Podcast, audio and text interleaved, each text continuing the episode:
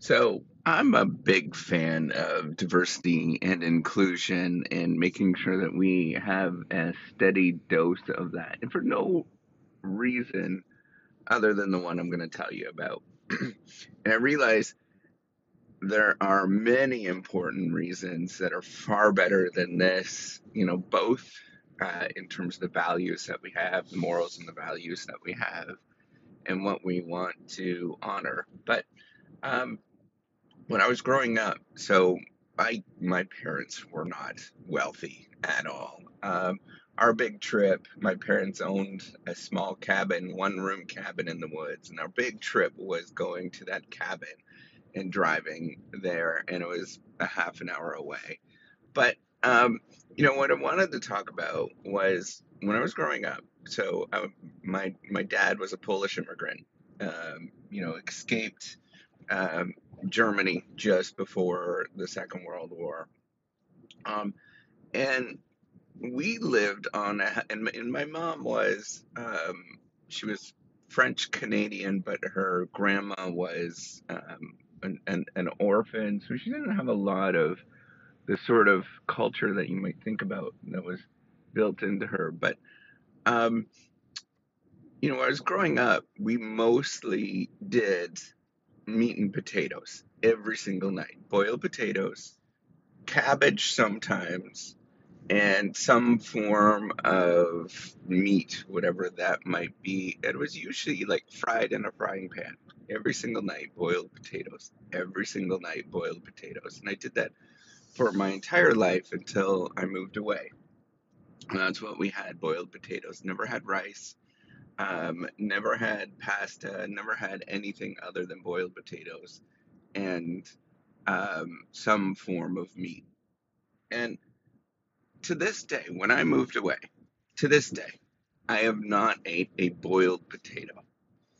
And the reason is, is that I had it so much and I had it so every day. Everything was consistent with that, that I cannot stand boiled potatoes. And I eat everything else. Um, rice. Um, I'll have mashed potatoes. I will have um, fried potatoes. I will have um, curry. I will have all sorts of varieties of food, which I never tried until I moved away. None of those foods I tried until I moved away, um, other than you, fried potatoes, anything potatoes.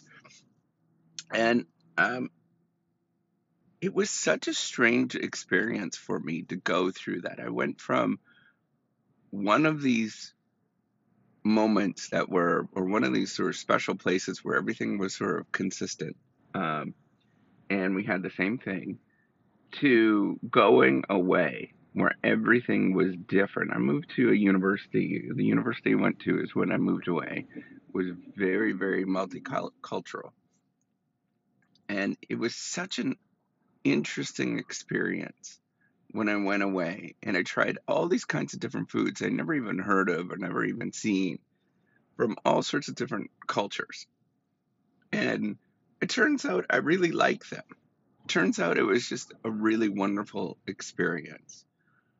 And um, I think this is a perfect analogy in terms of what you experience when you go through this um, and why diversity inclusion is important is that when you're in a situation and you have only one thing meat and potatoes you don't realize that there's a bigger world that's out there you don't realize that there's all these kind of foods that you actually like um, you don't realize that yes sometimes you'll eat something in in this sort of crazy world like um, chicken's feet, which I still don't like today, but you know I've tried them.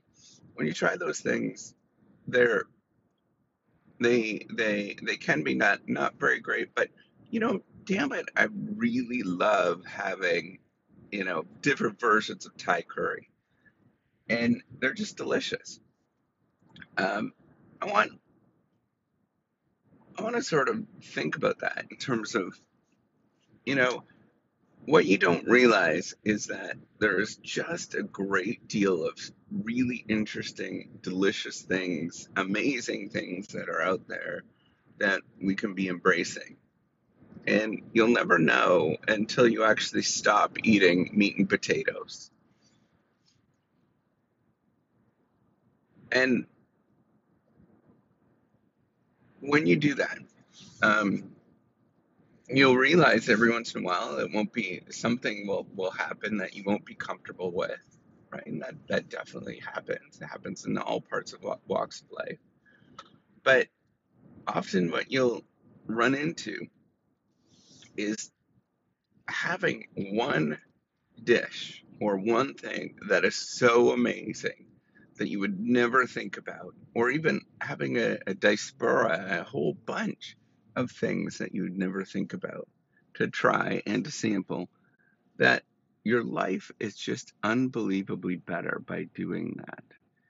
And sometimes it's really interesting to investigate how you actually how the flavors of food got to where they were and the stories that are told behind the flavors of food to, got to where they were are far different than um, than one would ever um, imagine and and they come from different ways of um, sometimes it's not so great right? The stories that you hear are not so great and they don't make you feel proud and they don't make you feel good inside um, but those stories of how that food, the foods got to where they were, uh, often have such interesting backgrounds that you just want to listen to it. You want to hear it. You want to understand why they are that the way they are. And I think that's the important thing with diversity and inclusion is understanding what makes people so delicious. Um, what makes foods around the world so delicious? What makes different cultures so delicious? Um, there's all sorts of different things that are out there that that you'll never be exposed to, you'll never run into until you start being exposed to them and you're, you're running into them and you're experiencing those different things. And I think we need to really think about that. Why do we actually want diversity and inclusion? Yes, there are many noble reasons, but for me, I don't want my life to go back to meat and potatoes again.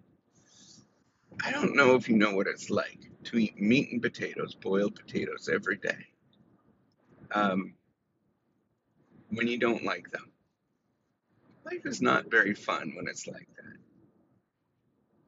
you have a lot more excitement and interestingness and stories to tell and just all sorts of different things when you start eating all of those wonderful foods around the world and meeting all of the wonderful stories that are behind it and understanding the challenges and difficulties and, and often challenges and difficulties that you or the group that you were part of um, experienced.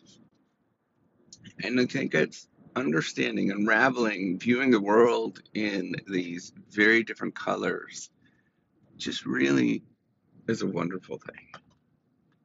And I think that's why I truly value diversity and inclusion is because you get to see and sample and try and explore and just be immersed of so many different things beyond meat and potatoes.